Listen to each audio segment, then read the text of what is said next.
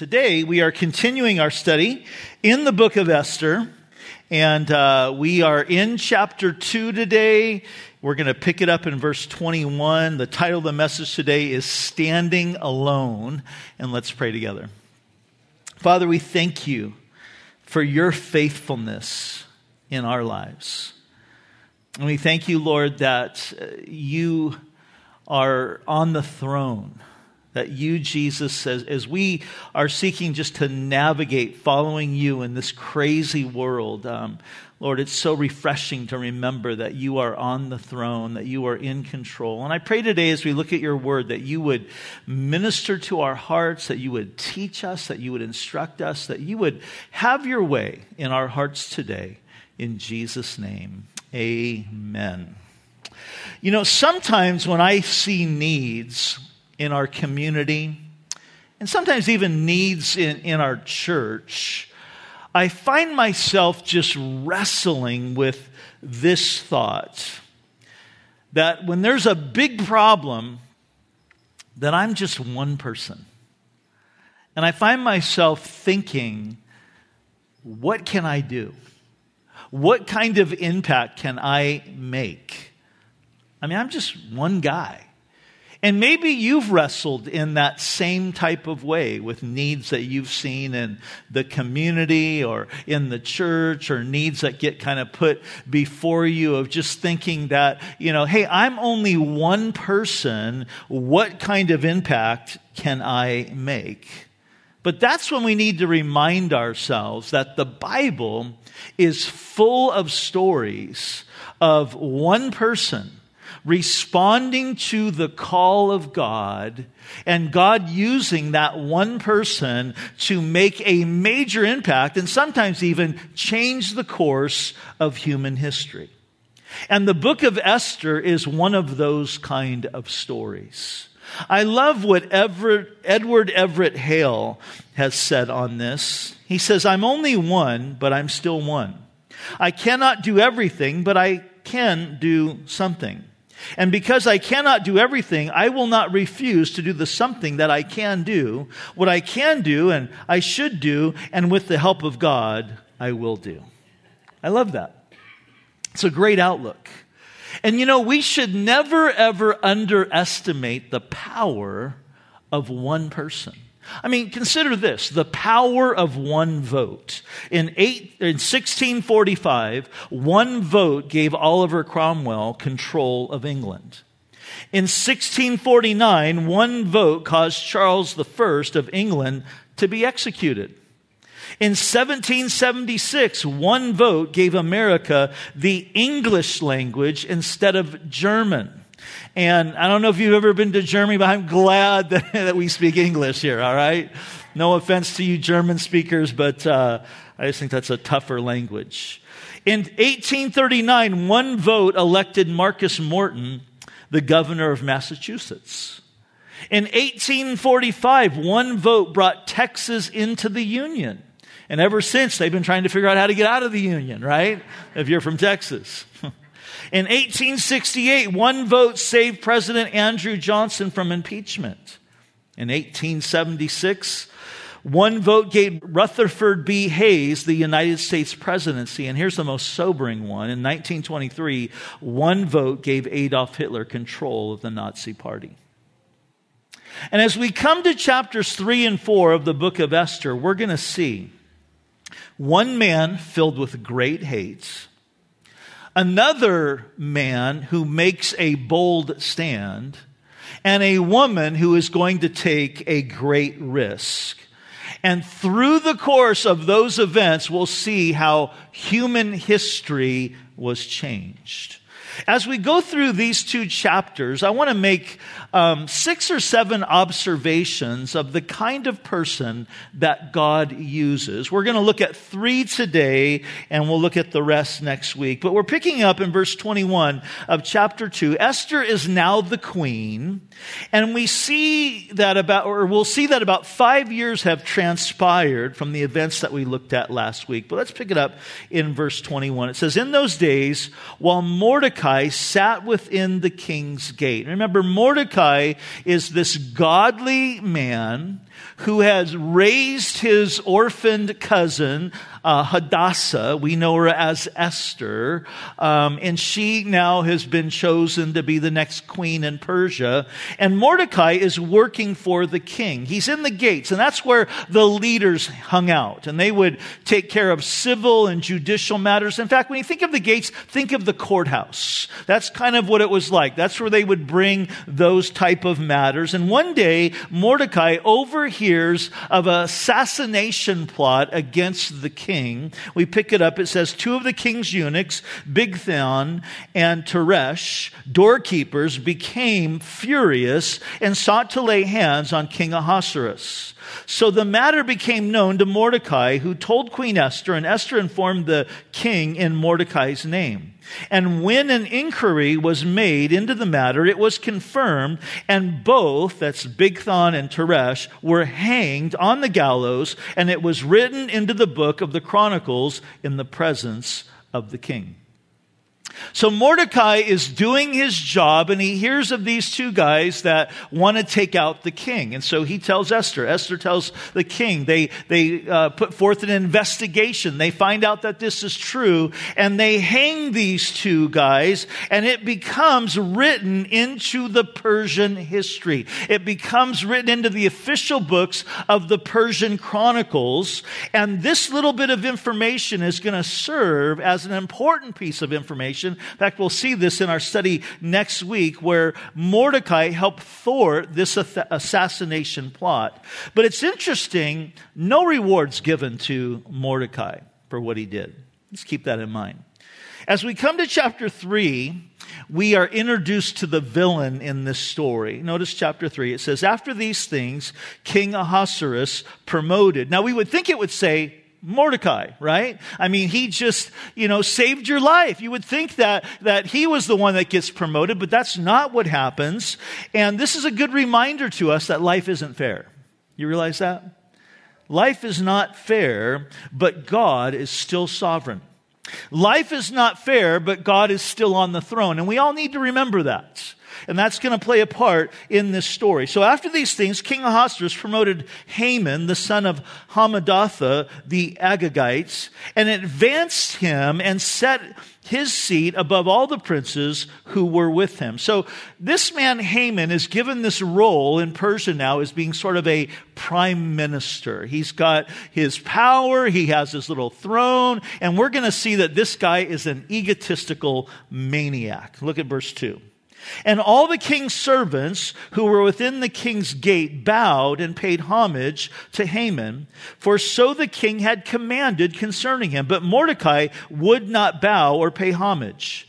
Then the king's servants who were within the king's gate said to Mordecai, Why do you transgress the king's command? Now it happened that when they spoke to him daily, so this is going on for a while, that he would not listen to them, that they told it to Haman to see whether Mordecai's words would stand, for Mordecai had told them that he was a Jew. And I want you to note this because here we see this is the reason why Mordecai is not bowing. It has to do with the fact fact that he's a Jew, that he's a follower of Jehovah. He's a Jew and he's not ashamed of it. And so Mordecai is not being defiant because Haman got uh, promoted instead of him, or he's not getting, you know, being defiant because he just doesn't like this guy. No, this has to do with his faith. And Mordecai is making a stand here because he is a devout and godly man and bowing down to any earthly person or anything in, in the Jewish mind would be considered idolatry. And so he wasn't going to do that because it ran against the deepest convictions of his faith. And so here we see one man, Mordecai, who's going against the grain. And even though this is the king's command, he's not just defying Haman, he's defying the order of the king. He stands his ground. And this is the first principle we want to make note of, of the kind of person that God uses, is that he is he, he or she is one who stands for truth. They stand on the word of God. And the result of that is they're not afraid to go against the grain. And this is the common thread of the person that God uses, is that they have been those who are willing to take a stand and do what is right regardless of the cost. You know, it's an easy thing to follow the crowd. It's an easy thing to do what everyone else is doing, but it takes a man or woman of faith and conviction to stand on what they believe no matter what the cost. I like what Max Lucado says on this point. He says, living as a person of faith in a faithless world requires courage and acts of resistance. Oh, how we need that word today, don't we? That living as a person of faith in a faithless world. Hopefully, we are all persons of faith and we are living in a faithless world. And in order to do that, it requires courage and acts of resistance. So here's the question How do you become that type of person? I think here's the lesson. You decide now what you will do then. You decide now what you will do then. You see, you can't wait until the heat of the moment to make your decision. You have to decide what you are going to do ahead of time. That's why whenever you get on an airplane, the flight attendant always gets up with every single flight. We've all heard it just hundreds of times. And what do they do? They tell you where the exits are. Because none of us think clearly in the midst of a free fall, right? That's why they do that. So they tell you where the exits are. And when I fly, I always kind of scope out once they, you know, point out where the exits are. Actually, I, I look for them before I get on the plane. But I'm always thinking, okay, if this plane goes down, who am I going to have to help? Who's going to maybe be a problem? You know, who, who am I going to have to? I mean, that's what I'm thinking about when I get on an airplane. I'm planning a little bit of a strategy just in case because I want to be prepared in the midst of the free fall. So that's what you do. You have to decide now what you're going to do then. And the same principle applies in following Jesus. You have to decide now what you will do then that the time to determine to resist temptation is before it strikes. We see a great example of this in the story of Daniel. Daniel was one of a group of young Hebrew men that were taken captive when the Babylonians, led by Nebuchadnezzar, entered into Israel and they ransacked Jerusalem. Nebuchadnezzar took the brightest young men and carted them back over a thousand miles back to Babylon, which is modern day Iraq. And this was always Nebuchadnezzar's strategy is he would take the brightest and the best looking of the young people in the, the cities or the nations that he conquered and he'd bring them back to Babylon to indoctrinate them in the culture and the ways of Babylon so that they could then be used to help oversee their people whom the Babylonians had captured. Well, Daniel was one of these young men. But it says in the book of Daniel in chapter 1 that Daniel purposed in his heart that he was not going to defile his morals or his faith. That he was not going to compromise his faith or his morals. He purposed in his heart. Now, it might have been really easy for Daniel to, to argue, well, you know, everybody else is doing it. It could have been easy for him to say, you know what, I'm so far away from home. I mean, who's going to see? And when in Rome, you know, do as the Romans do. But Daniel didn't do that. He purposed in his heart, I am not going to compromise my morals. I'm not going to compromise my faith. And so when he was thrust into the opportunity to then compromise his morals and compromise his faith, he stood his ground. And get this, when we stand up for God, God stands up for us. And that's what we see happen in the story of Daniel. Daniel ends up getting promoted. He, he ends up gaining favor in the eyes of Pharaoh and all of his leaders. And the second thing that happens when you make a stand is oftentimes it becomes contagious. And we see that happen as well because three of Daniel's friends, because of the stand that he made, because he purposed in his heart that he wasn't going to defile himself, they said, We're not going to do it either. And his friends were Shadrach, Meshach, and Abednego, who a little bit later in the story, they're put in this place where Nebuchadnezzar says, to all of the people in this one part of, uh, of Babylon. Hey, when you hear, he builds this huge giant statue of himself. And he says, when you hear the music sound, I want you to bow down to the statue. Well, picture a couple hundred people out in a pavilion courtyard area, big, huge golden statue. The music starts to sound, and everybody whoosh, bows down, but you have these three young Hebrew men standing. Picture that. Like we're not, we're not bowing. Well, Nebuchadnezzar liked these guys. So he decides, hey, I'm going to give you a second chance. I really like you guys. You know, I'm going to give you a chance. When the music sounds, you need to bow. And they said, look, we're not bowing. It's not going to happen. And they told him, look, one way or another, king, our Lord is going to deliver us from your hand. Well, Nebuchadnezzar, he gets incensed by this. He yells to his men, turn up the, the, the furnace seven times hotter.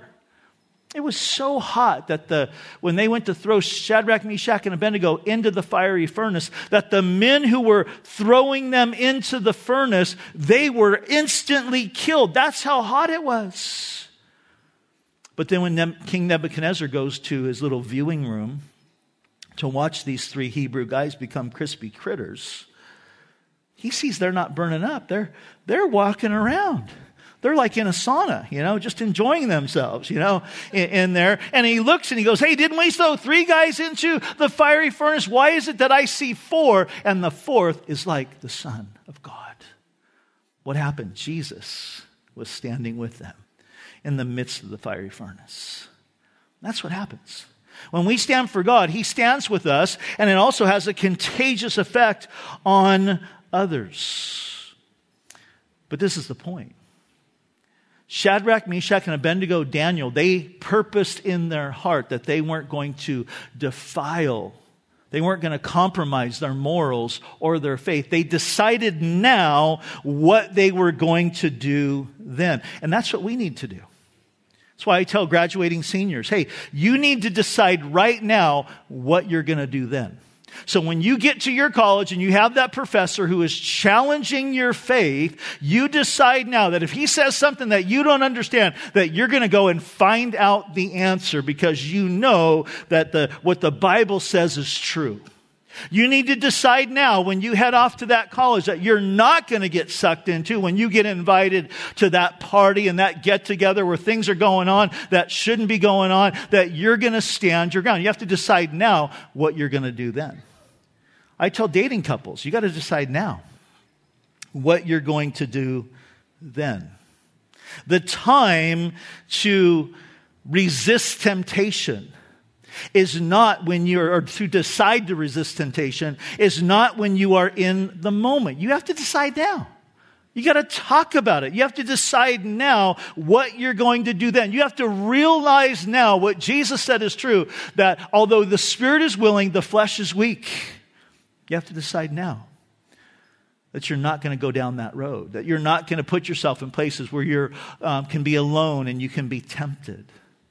I tell business owners, you got to decide now what you are going to do then. You have to decide now that you, how you're going to run your business, that you're going to be a person of integrity, that you're going to have, be a person who has the best work quality, that you're going to be honest, that you're gonna, not going to cut corners for profit, that you're not going to do something that you know that God thinks is not right and doesn't honor God just because the rest of the industry does it. You be different and watch how God honors that. And we could go on and on and on with example, but this is the point that I'm making. You want to be a person that God uses. You want to be a person that stands up and stands out. You want to be a person that resists temptation. It starts with deciding now what you're going to do then. So Mordecai, he's true to his faith and his principles, and he doesn't bow. Notice what happens, verse 5. When Haman saw that Mordecai did not bow or pay him homage, Haman was filled with wrath, but he disdained to lay hands on Mordecai alone. What that phrase means is that he decided that it wasn't enough to simply punish Mordecai alone. For they had told him of the people of Mordecai. Instead, Haman sought to destroy all the Jews who were throughout the whole kingdom of Ahasuerus, the people of Mordecai. And we read that and think, wow, that's crazy. And I think we would be prone to think that this is an overreaction. This guy has some major problems. But there's two things going on here that we need to understand.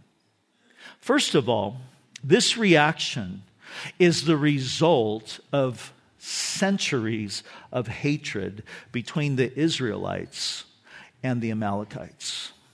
The Agagites were descendants of King Agag, and, and, and Agag was the king of the Amalekites. And the Amalekites were these brutal barbarians. Think kind of of ISIS of our day. They were known for their surprise attacks and they were brutal. They had a brutal history with the people of Israel. And when the children of Israel first started in Exodus chapter 17, you can look it up later, but when the children of Israel were first delivered from Egypt, and now they're heading into the wilderness, they're going to the land of promise, one of the first enemies that they come up against is the Amalekites in Exodus chapter 17. And there's a battle that ensues there. And the Lord gives the people of Israel victory in this battle, but they suffered a blow. And the, and the Amalekites did something in this battle that the Lord never, ever forgot. And this is what they did. This was kind of their, their custom. This was their, their trademark. They, as the battle was going on, they had part of their troops circle around to the back and they attacked the camp of the Israelites where the women and children were, and they slaughtered some of the women and the children.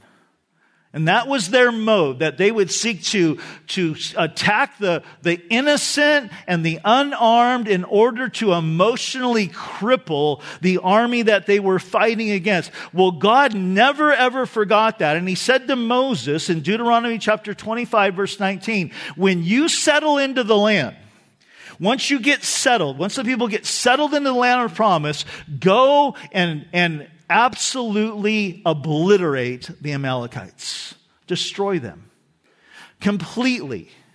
Just wipe them off this, the face of the earth. And God wasn't being vengeful in saying this. It was more that he viewed the Amalekites like a cancer.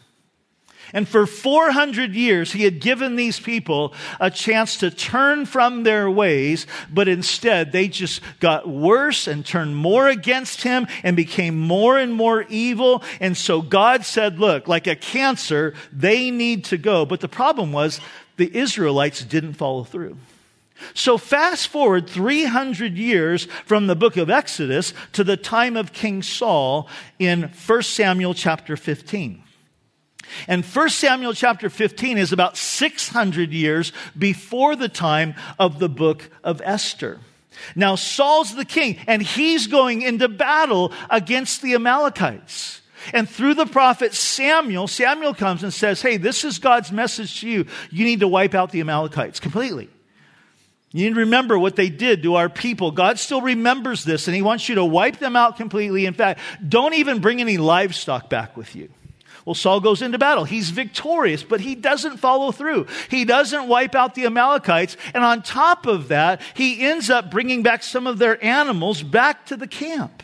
And Samuel comes out to meet him. It's like, what, what, are all these animals? What are you doing? And Saul does what we so often do is he seeks to spiritualize his disobedience. Oh, I brought them back so that we could sacrifice them to the Lord. And then Samuel says, and who's this? Because the other thing that Saul did is he brought back King Agag as sort of a trophy. And Saul's like, well, I brought him back. I thought, you know, it'd be, you know, really great for our morale to see that we captured him, you know, that sort of thing. And this is where it gets really, really intense. And when I read this part of my Bible, I always picture in my mind Gandalf from Lord of the Rings because it says that Samuel went and borrowed Saul's sword and he came and he hacked Agag in to pieces. How glorious is that? Right? He just takes this guy and hacks him into pieces. And I said, I say, who needs movies? Just read your Bible, right? But in doing so, what Samuel was doing, he also was giving us an illustration of how we're to deal with our flesh. Because the Bible says that we're to make no provision for the flesh. And Agag is a picture of the flesh. He's a picture of sin. Don't make any provision for it. You need to deal with sin. You need to deal with your flesh the way that Samuel dealt with Agag. Deal with it swiftly and decidingly. And that's what he does there because this is one of the things that we need to understand is that if you let your flesh live, if you let sin live in your heart and in your life, it will grow. And it will seek to take over. It will seek to rule. And here we are 600 years later from that point in 1 Samuel chapter 15 where Saul didn't destroy the Amalekites that here we see Haman who's a descendant of King Agag and he wants to completely wipe out the Jews in the kingdom of Persia just because he's offended by this one Jewish man who just happens to be a descendant of King Saul. We looked at that last week. And I think it's very, very probable that Haman has been nursing a hatred and a bitterness in his life toward the Jewish people that comes to a head in this particular moment. But there's something else you need to see here. There's something even more sinister that's going on here because what's, what we're reading here, this plan, this plot to completely annihilate all the Jewish people, and that's about 3 million people strong in the 127 provinces, that this is actually demonic. Haman is about to become the first Hitler. And this is a page right out of the devil's playbook. You see, it goes all the way back to the book of Genesis. That after the fall, God comes and gives this message to Satan. He said, One day, there's going to come a Savior who's going to be born of the seed of the woman. In other words, he's talking there about a virgin birth. Women don't have seed. He's going to be born of the seed of the woman, a virgin birth, who's going to grow up to be the Savior, the Messiah of the people of Israel. And this is what he's going to do to you, Satan. He's going to crush your head. And from that point forward, Satan knew that his fate was sealed. And when Satan discovered that this coming Savior was going to come from the descendants of Abraham, in other words, the Jewish people, he put a plan in motion to destroy the Jewish nation. Because if there's no Jewish people, then there's no Savior and there's no Messiah. It was a script of mass genocide.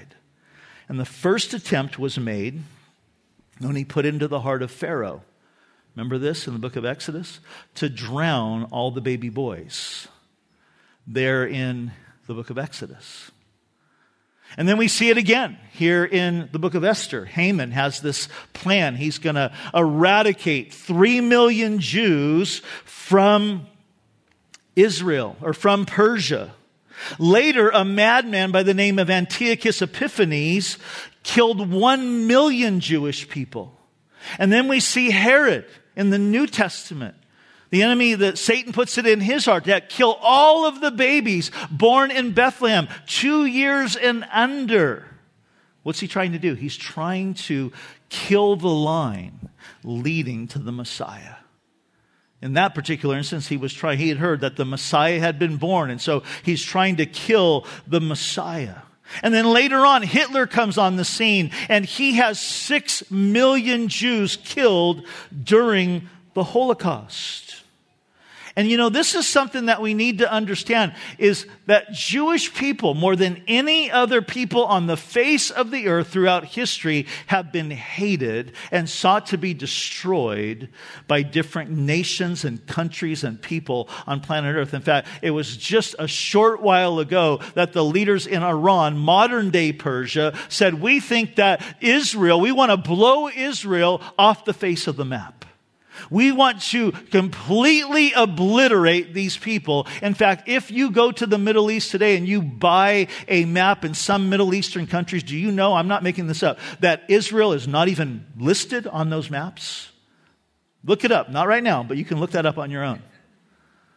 Not even listed. That's how they view that they are a people that don't even deserve to exist. And later on, during the time of the tribulation, one called the Antichrist is going to come on the scene and he is going to seek to wreak havoc on the Jewish people as well. Now, some of you are thinking, well, wait a second, Pastor Rob. If, if, if Jesus, the Messiah, has already showed up, why is the devil still trying to get rid of the Jewish people? And this is the reason why. He knows that Jesus is coming back one day, and he knows that the people of Israel, the Jewish people, are special to God. And so he doesn't want there to be any Jewish people for Jesus to come back to. But my point in all of this is that this is demonically inspired. What's happening here in the book of Esther, this plan of Haman, it is a demonically inspired plan. It's a spiritual battle that's going on. Well, let's get back to the story. Verse 7. In the first month, which is the month of Nisan, in the twelfth year of King Ahasuerus, they cast pur, that is the lot, before Haman to determine the day and the month until it fell on the twelfth month, month, which is the month of Adar. So 11 months, they, they decided to cast lots. Okay, when's this eradication plan going to happen? They cast lots, and it comes up that it would be 11 months from now. Think about that. 11 months the people of Israel are going to have this hanging over their heads. Now, I want you just to notice, there's a little bit of time frame here, is that what year did the king have his feast that we looked at in, in back in chapter 1? Well, that in chapter 2, that was um, in the third year of his reign.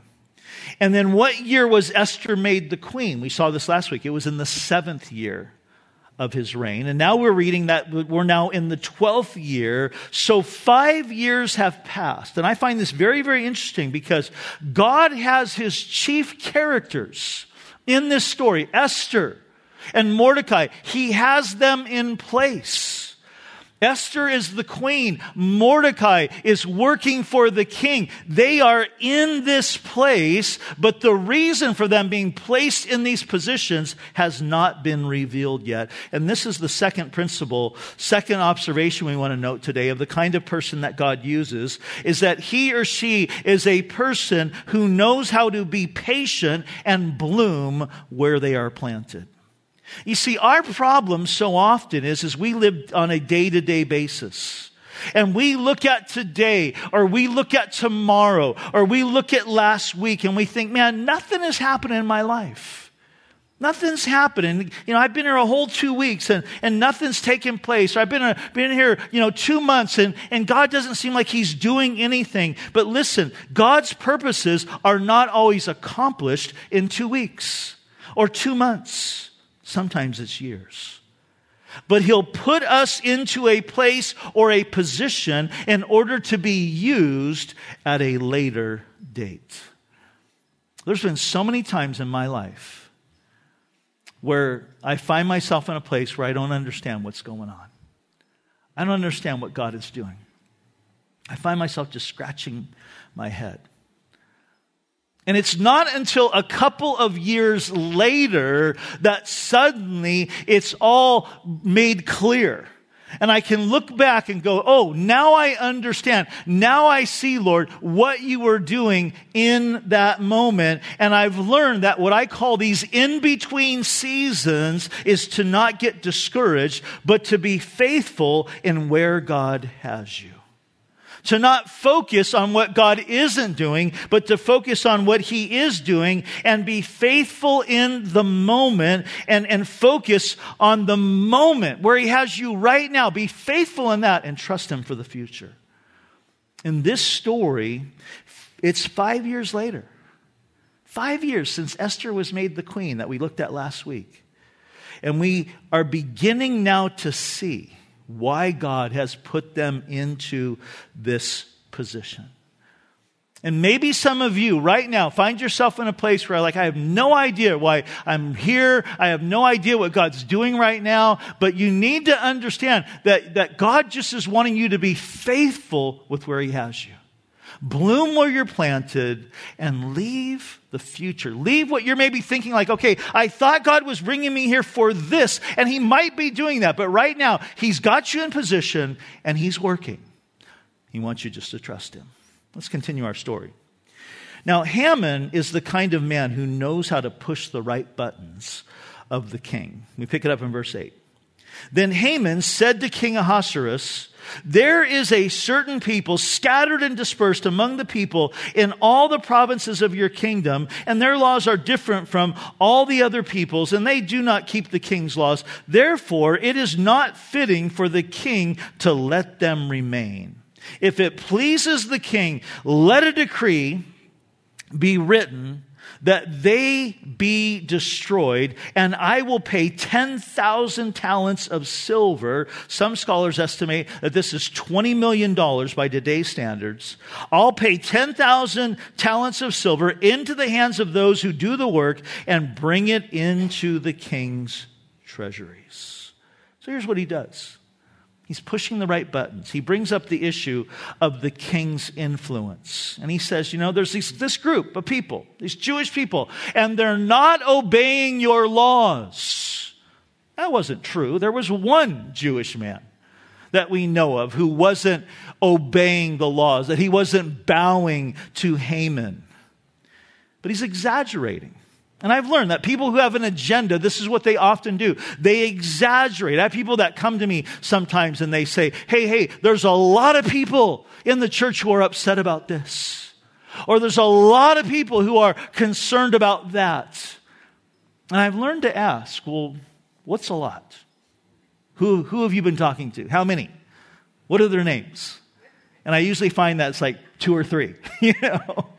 But they make it sound like it's a multitude. You know, there's a multitude of people that, that are upset. People who have an agenda. They love to exaggerate. And that's what Haman's doing here. As I mentioned, the Jews scattered throughout these 127 provinces numbered, most scholars believe, about 3 million people. And he wants, he's offering $20 million for the right to annihilate all of them. And Ahasuerus, the king, says, okay. Because he was much more concerned about dollars than he was about people. He is he will agree to decreasing the number of people in order to increase the amount of his bank account. We pick it up in verse 10. So the king took his signet ring from his hand and gave it to Haman, the son of Hammedatha, the Agagite, and the, en- the enemy of the Jews. And the king said to Haman, The money and the people are given to you to do with as seems good to you. Giving him his signet ring was like giving him all authority. And then the king's scribes were called on the 13th day of the first month, and a decree was written according to all that Haman commanded to the king's satraps and the governors who were over each province, and to the officials and of all the people, to every province according to its script, and to every people in their language. And in the name of King Ahasuerus, it was written and sealed with the king's signet ring, and the letters were sent by couriers in all the king's provinces to destroy destroy and to kill and to annihilate all the Jews, both young and old, little children and women, in one day on the 13th day of the 12th month, which is the month of Adar, and to plunder their possessions. The last part of verse 13 gives insight into how Haman is going to fund and raise these $20 million. He's going to he's going to take from the people that he's killing. And that's exactly what Hitler did. That's how Hitler financed his war. He took from the Jewish people that he was destroying because throughout history, the Jewish people have always been prosperous. So this decree is put forth, this horrific decree. And we read in verse 14 a copy of the document was to be issued as law in every province. Being published for all people that they should be ready for that day. Get ready to die, in other words. The couriers went out and hastened by the king's command, and the decree was proclaimed in Shushan the citadel, that was the capital. So the king and Haman sat down to drink, but the city of Shushan was perplexed. Notice that last phrase. They sat down to drink. What a depiction of the pride and the arrogance and the disregard for human life. They've just signed into decree that three million people are going to die, and it's like, okay, let's toast, let's have a beer, you know? How sad. This is the epitome of being callous and evil that we see in these two men. But I also want you to notice that last line. It says, But the city of Shushan was perplexed. What that means is this all the citizens in Persia, when they heard about this decree, they were overwhelmed. They were grieved. They were like, No! We love these people. They're our neighbors. They're our friends. They're our coworkers. They're decent neighbors. They're good citizens. How can, how can we do this? And you know, may we,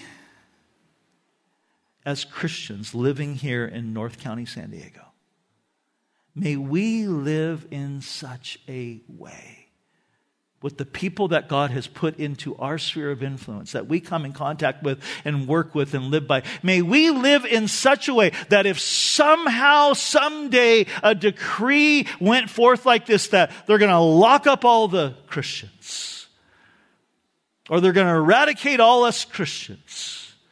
And some of you are thinking, that would never happen, Pastor Rob. I don't know.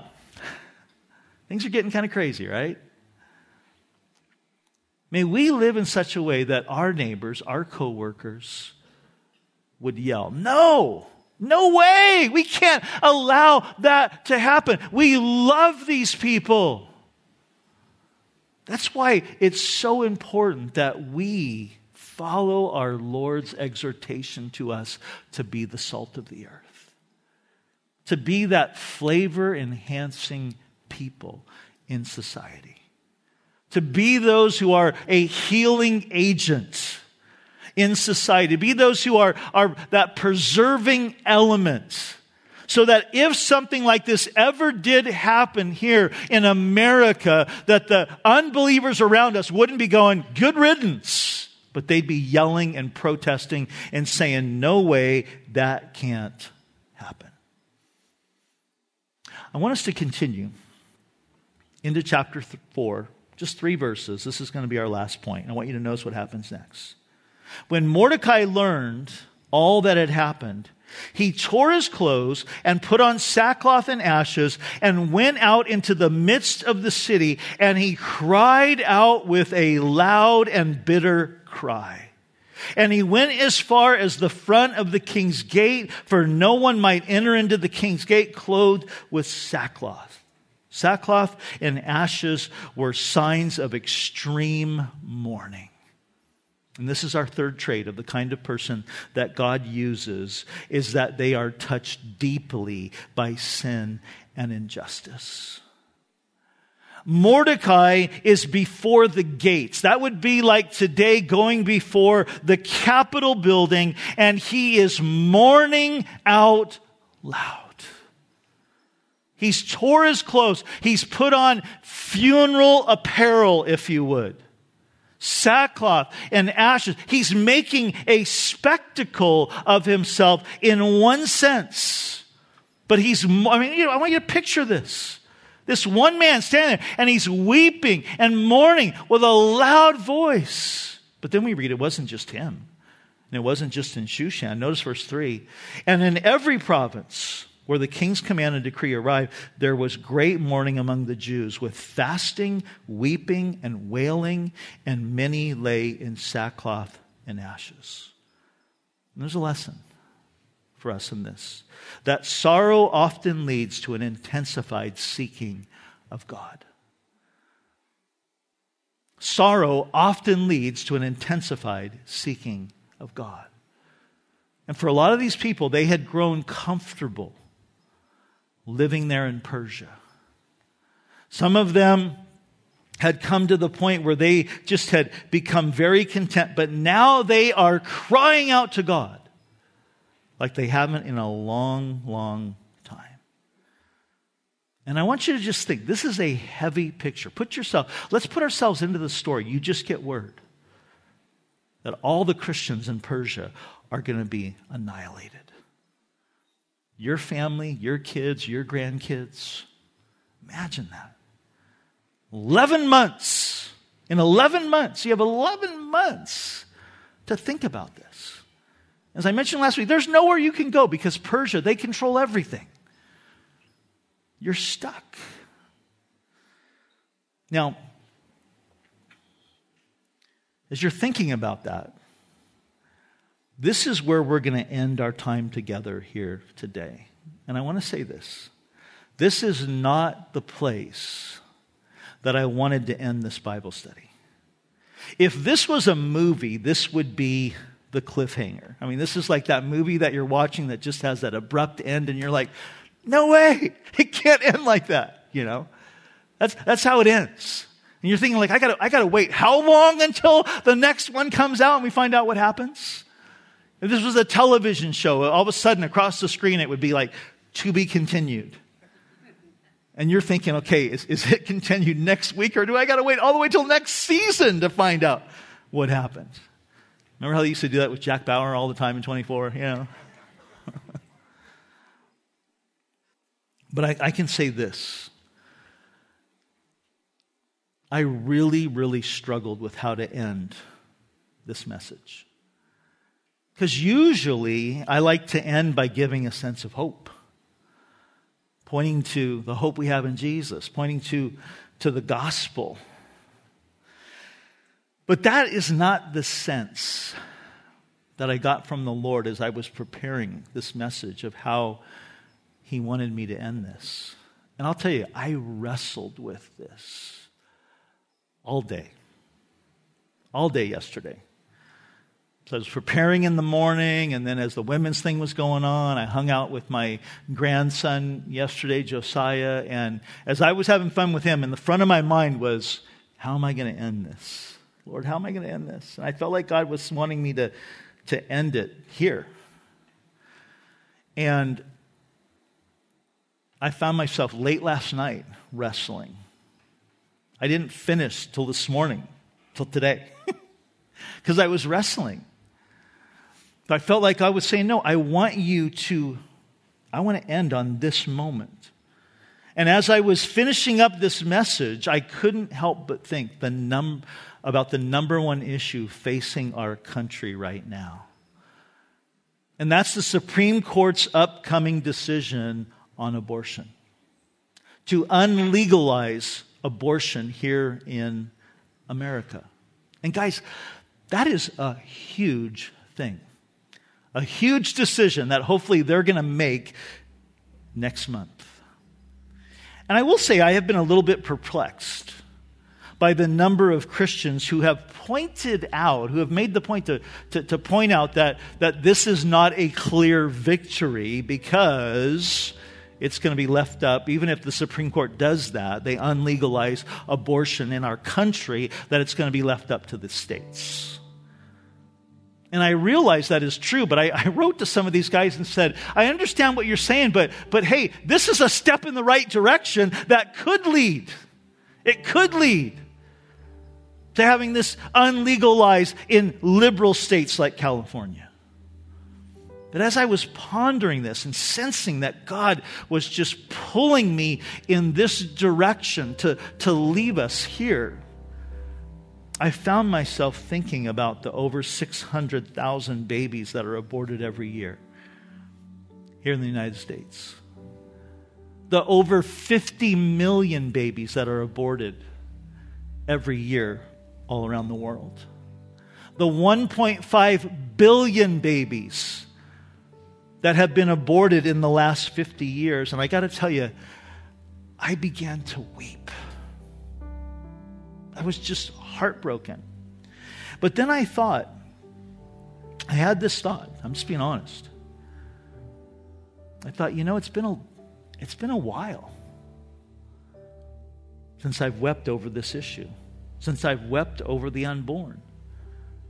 And I'm very, very pro life.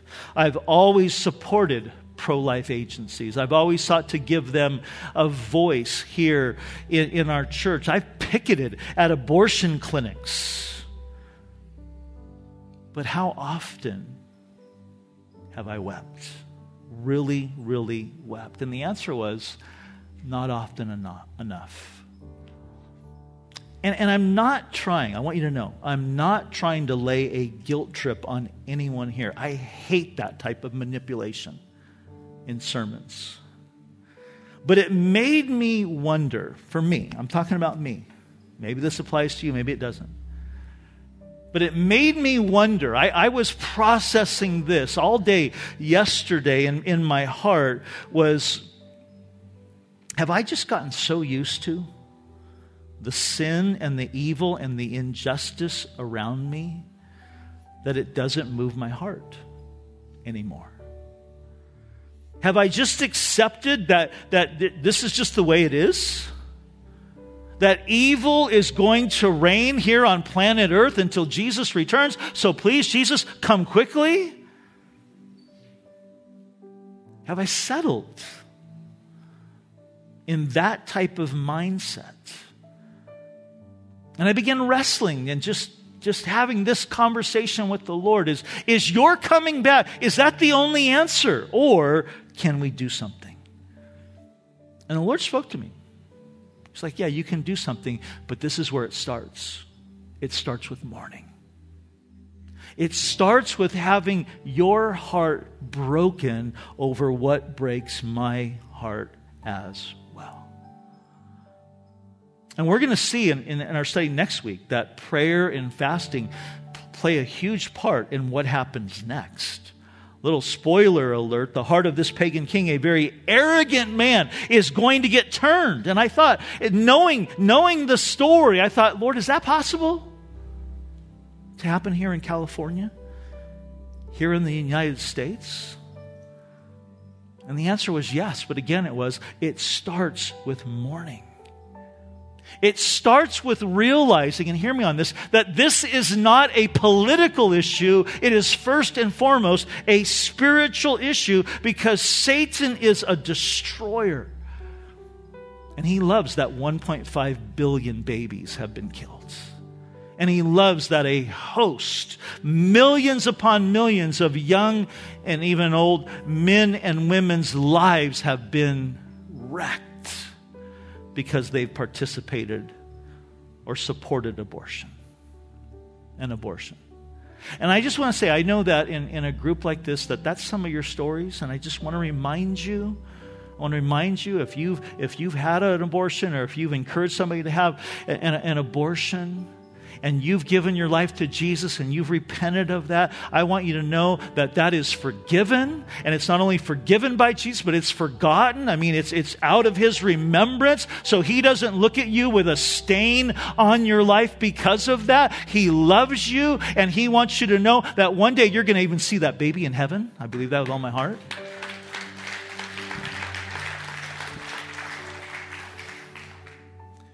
But I found myself as I was thinking about this yesterday, thinking about how it, it, it's, it, it looks like it's going to happen. This is going to be overturned in, in America.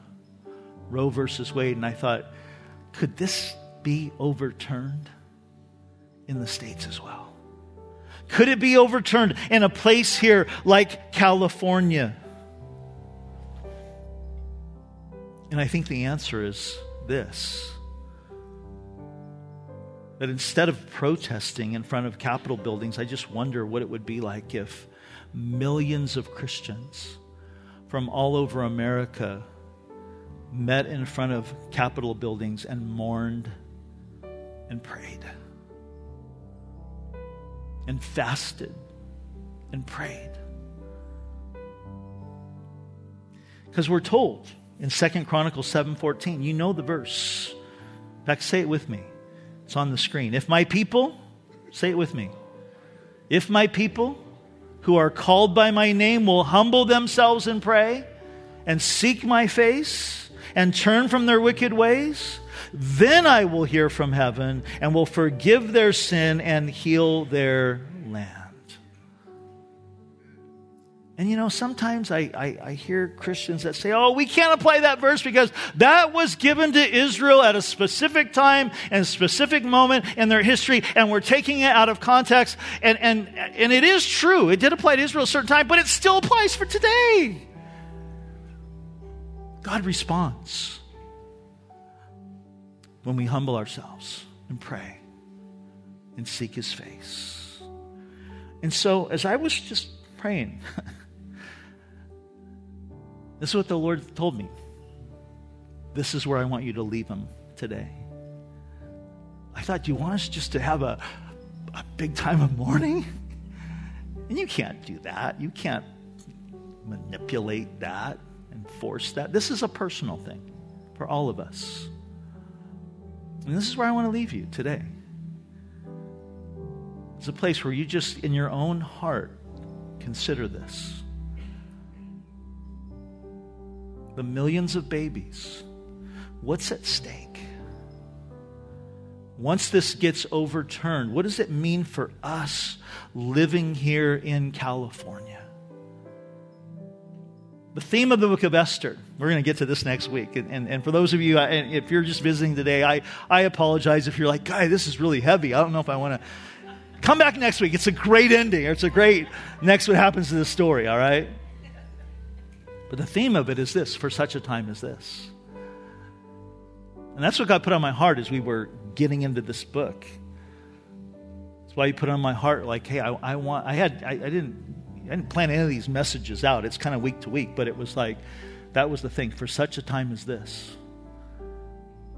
And God has us all here, just like He had Esther in Persia and Mordecai in Persia. He has us in California, us here in San Diego for such a time as this. But what does that mean? What does that mean for us? That's what we need to be praying. Because we're a one. And God wants us. And imagine if all of us here said, okay, I don't know what I can do, but Lord, I want to do what you're calling me to do. If all of us did that, imagine how amazing that would be. Let's pray together. Father, we come to you today with heavy hearts as we consider this horrendous sin in our nation. And Lord, I don't know if I'm just speaking for myself or for others here, but Lord, I just want to say, forgive me. For becoming, for maybe losing hope. Forgive me, Lord, for, for settling that this is just a problem that's never going to go away. Because, Lord, I know you're bigger than that. And God, I pray that we would mourn that we would cry out to you to break our hearts with what breaks yours.